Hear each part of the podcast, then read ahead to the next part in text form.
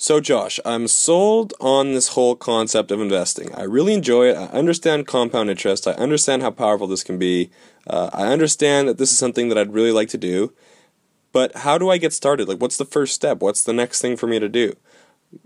I get this question quite a bit. People always ask, okay, so what's the next step? I'm starting to kind of understand the strategy piece of things. I understand how I can maybe do this in a somewhat effective way. I'd like to actually start trying.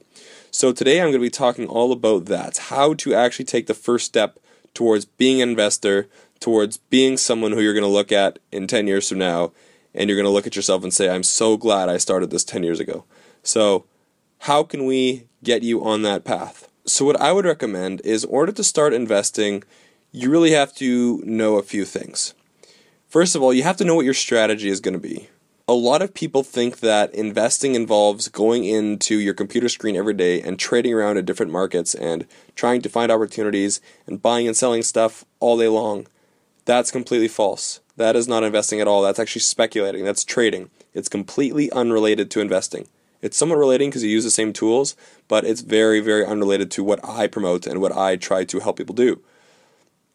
So you have to know your strategy do you want to be an investor or do you want to be a speculator? If you want to be a speculator, you're probably going to have a long, hard lifetime. There's things that you can do in order to be profitable and mentors you can find and books you can read in order to help you in that sense, but that's not what I'm about.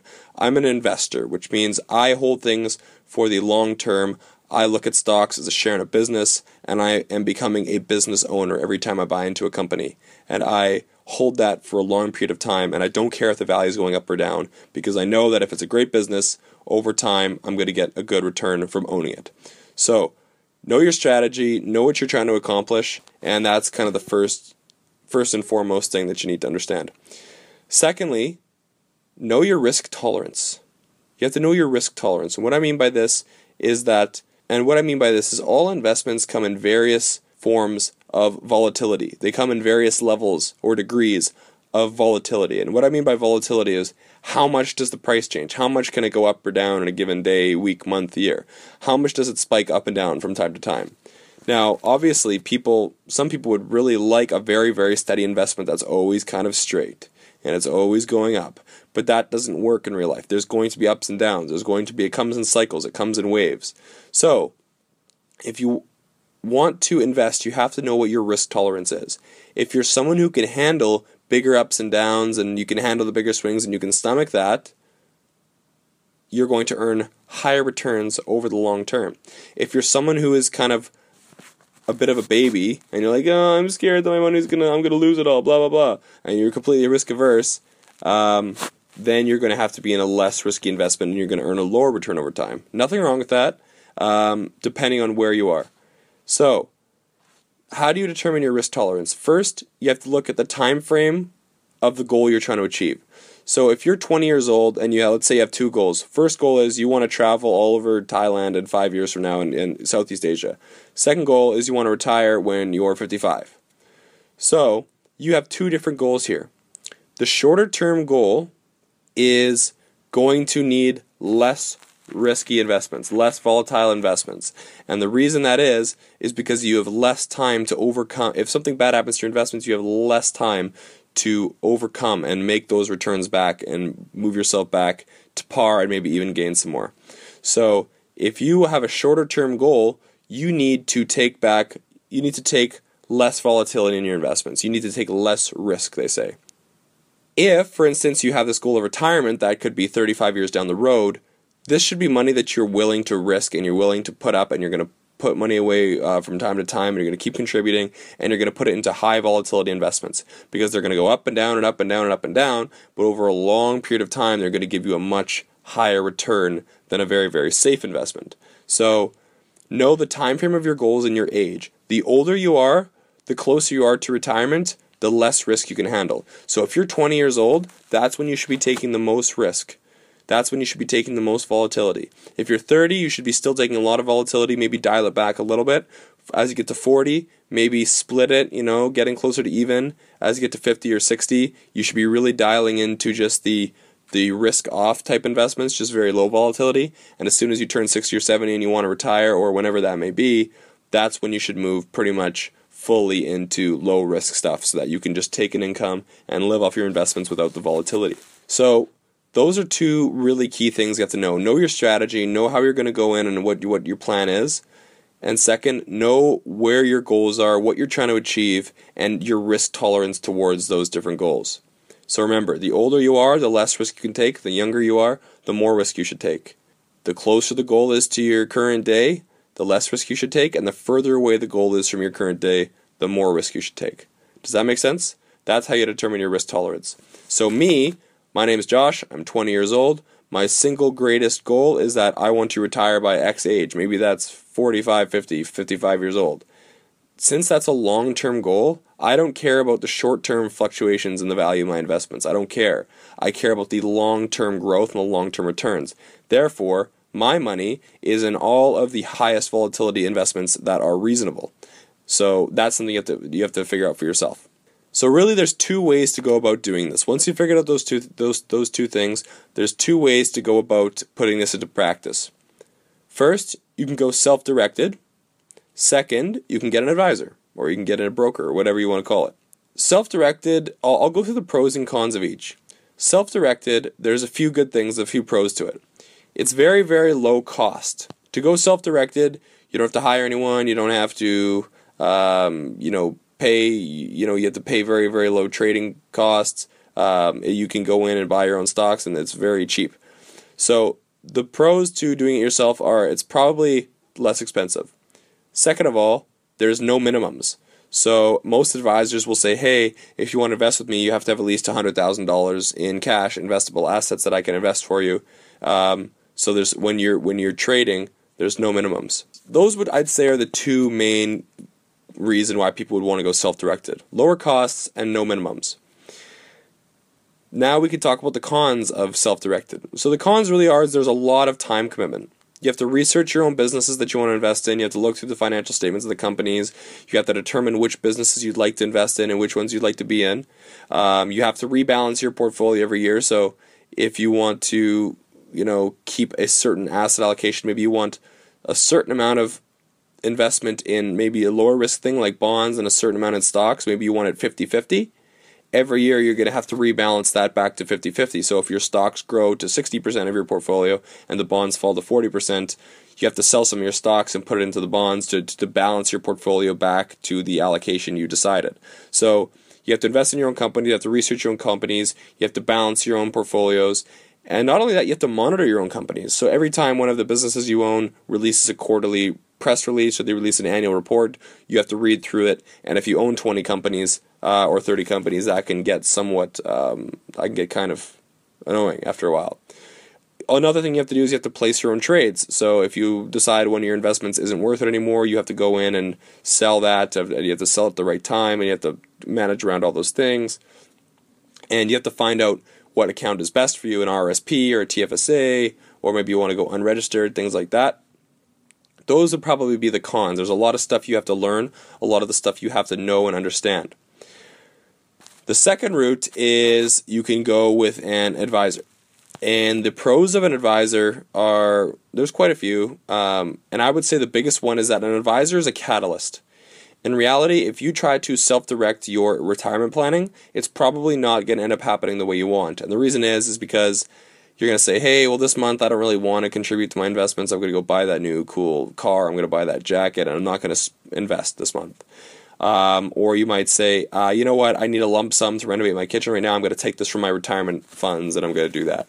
So the issue is here is that people have very poor self discipline. And if you have someone keeping you accountable, you have an advisor who's a catalyst, making sure you're contributing on a regular basis, making sure that you're always doing what the, what your plan is set out to do that's that's obviously extremely important. So I'd say there's enough value there for it to be worth it in the first place. So an advisor is kind of like a catalyst. Secondly, strategy guidance. So an advisor will advise uh, will will help guide you in terms of what strategy to utilize and which way you can invest your money for for the optimal gain over the course of your life. Another one is risk tolerance. So an advisor will help you establish what your risk tolerance should be and what your allocation should be. So that's also important. You don't have to figure out that question on your own anymore. Um, an advisor, you know, the things that they, they do is they'll give you advice on different accounts, whether you should be with a TFSA or an RSP or unregistered, or should you invest in life insurance, or are, are there certain rules that just like that don't allow you to invest, or there certain laws and regulations that should be taken into account surrounding your investments, things like that. And most importantly, an advisor will be a financial planner. They put together a plan uh, in terms of investments and insurance, and maybe when you plan to take out a mortgage and things like that. And they can put all those products together and create something that will allow you to generate the most wealth over time and protecting risk in the meantime. So that's some of the pros as they kind of do the whole bit for you and they just update you from time to time. The cons of an advisor are probably the minimums lots of the great advisors charge lot like you have to have a lot of money to invest with them. So I know several great advisors who say uh, my minimum is five hundred thousand. So I'm not taking any clients unless you have five hundred thousand dollars in cash. Um, me personally, I don't have a minimum. My minimum is I have investors with me that have like five hundred bucks and they contribute on a regular basis, but they only have like five hundred dollars with me. Um, so I don't have a minimum. Uh, and, and another, I'd say, con that people would talk about is the fees. So when you're trading, maybe it costs you four bucks a trade. You do that for 30 companies, it costs you like 120 bucks. Whereas an advisor, they pretty much take a percentage of the of the gain every single year. So fees are kind of one of the other things that you might think about and maybe and some advisors even charge some excessive fees like they charge commissions and stuff like that. I try to at least tend to uh, stay away from that kind of thing. And uh, but the fee is really taken out of the performance of your investments. Um, so that's that's something to think about too. You know some advisors really do provide a lot of value. Like some of them really actually can help out and, and do great things, and others don't. That's just how it is. Every industry has good people and bad people. The car industry, for instance, has a lot of weird, slimy people, but it's got a lot of genuine, really helpful people. Um, now, the problem with advisors typically isn't the slime, but it's the knowledge. And you should always, if, you, if you'd like to go with an advisor, you should always grill them. Ask them a ton of questions. Ask them literally everything under the sun be like a kindergartner sitting in their meeting in their room and just be like why why why why why? Or ask how or how does this work or why does this work? And if they can't answer those questions you shouldn't be working with them because they have one job in life and it's pretty much to help your financial plan and help your investment plan. And if they don't know what they're doing then that's probably a solid basis of why you shouldn't hire them. Um, so grilling your advisor is very important what I've realized over the course of being an advisor and writing a book and having articles and doing all this stuff is people really don't want to do it on their own. People don't want to go through the nitty gritty of finding financial statements on the businesses they want to own and investing in them and knowing which company is the right to invest in and rebalancing and placing their own trades.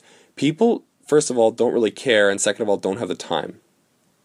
So I've also found that a large part of the value proposition of being an advisor is I'm saving you a ton of time. Advisors save you a lot of time. Now, if they save you a lot of time but they suck, then it's not really worth it. So you kind of have to find someone who's very knowledgeable, understands the business of investing, and can help you create a financial plan that's going to actually get you to where you want to go. So that's important. So, what are some of the things you should keep in mind if you decide to go either route? Um, First, if you decide to go either route, make sure you understand the fees and the fees you are paying. Make sure you understand how the money is being invested and how it's generating revenue for someone else. So if you're a DIY investor, you're probably going to pay $5 a trade. Every time you trade, they're going to take a commission. That's how they make money. People like me, I sell different portfolios. The managers of those diverse portfolios of investments will take a fee, and that's how that works um, from performance. They'll take a fee out of the general return. So, first of all, know the know the cost. Second of all, if you plan on going with advisor, like I said, grill them. Really ask them questions. Don't be rude or mean about it, because that's no way to have a good relationship, but just really ask a ton of questions and really see if they're confident in answering them. Um, what else should you understand? Do you really enjoy the service or the person you're working with is also important. So that's another one. If you really don't enjoy the service of the broker or like the dealer that you're working with, maybe you're working with some you're self-directed and you want to go in and trade and you don't like the broker or you don't like the computer program that's doing that for you, then that sucks. And if you go in with an advisor and you don't even like the guy, that also sucks. So that's something else to keep in mind. So I'd say the three things: make sure you enjoy the relationship, ask tons of questions, and know how they're getting paid. Those are three big things to keep in mind. So now another question you might be thinking of is can anyone just go and open up an account? And the answer is yes. If you're over the age of 18 and you have a social insurance number and you have a driver's license, you can pretty much open an account with any brokerage. You can open an account with any investment advisor. That's just how it works. That's just kind of how it works. So you might be wondering, okay, so how do I actually go out and do this? So what I would recommend is that if you want to go self-directed, you want to buy your own companies, you want to go and invest and rebalance yourself and monitor them and read the read the annual reports and the quarterly reports and keep up to date with your businesses, go with Questrade. So Questrade is a Canadian discount broker, meaning they don't provide any other any other services rather than just they're pretty much there to help you enter your trades and they will you can own your businesses and your companies that you're investing in through their platform. If you want an advisor, well, what what what else am I going to say in this podcast? I'm going to say come see me, of course. Like I think to be honest, I think I have one of the greatest value propositions of most advisors out there. Like first of all, I don't have a minimum, and I think minimums are kind of complete BS uh, because what advisors are trying to do is they're trying to take as much value as they can while providing as little as possible. So that's obviously not ideal. I don't agree with that business model. Um, another huge part of my value proposition is that I'm here for the long term. 90% of my clients are significantly older than I am. So they are going to retire before I will. So that's obviously a big part of my value proposition is that you don't have to your advisor isn't going to switch you between 10 guys by the time you retire. So it's be you should kind of place a bet on your advisor. Place a bet on do I think this guy is going to be in the business until I retire? Is this guy going to be here for the long term, or is he just kind of in it as a filler job trying to take a stepping stone to a different career? Um, so that's a huge part of my value proposition is that I'm in this for the long run, and I'm probably going to retire after you will. So that's also something to take into account. But yeah, so if you want to go self-directed, go with Questrade. Uh, and if you really just want to get started and you want to have someone who's there to walk you along through the process, I will do that. So all you have to do is honestly uh, DM me on, on Twitter or message me on Facebook or text me or something, and I'll set up the appointment and we can go through the whole process. So that's kind of how that works. That's how I would go about getting started know those few things, know what your strategy is, know what your risk tolerance is, know if you want to go self directed or if you want to go with an advisor, and know what to keep in mind, which means make sure you have a good relationship, make sure that you enjoy the relationship, make sure that uh, you ask them a ton of questions, and make sure you know how they get paid. And then from there, yes, anybody can open their account age 18 or above you have a social insurance and a and a, driver's license, you can go and set up an account with a brokerage for DIY type investing, or you can just bring them to me and we can set that up through me or something like that. So that is how you get started. That's how it all begins if you want to know. So if you have any questions about this, if you want to get started in any way, even the DIY like I am so excited about investing that I don't care if you go the DIY route. I don't get obviously I don't get compensated. That doesn't help my business. That actually is probably worse for my business. But I will help you do it yourself anyways just because i love it just because i'm so passionate about it i will help you set up your own diy one even though that doesn't help me um, because i just like it so if you have any questions or any any comments or any you just have anything to say about this talk to me on facebook talk to me on twitter talk to me on my text message you can text me uh, 204-291-6508 we can chat about it and we can learn from each other and we can go forward and, and create an investment plan that works for you. So thank you so much for listening today. I appreciate it so much. And if there's anything I can do for you, like I said, get in contact with me and I'll talk to you in the next episode.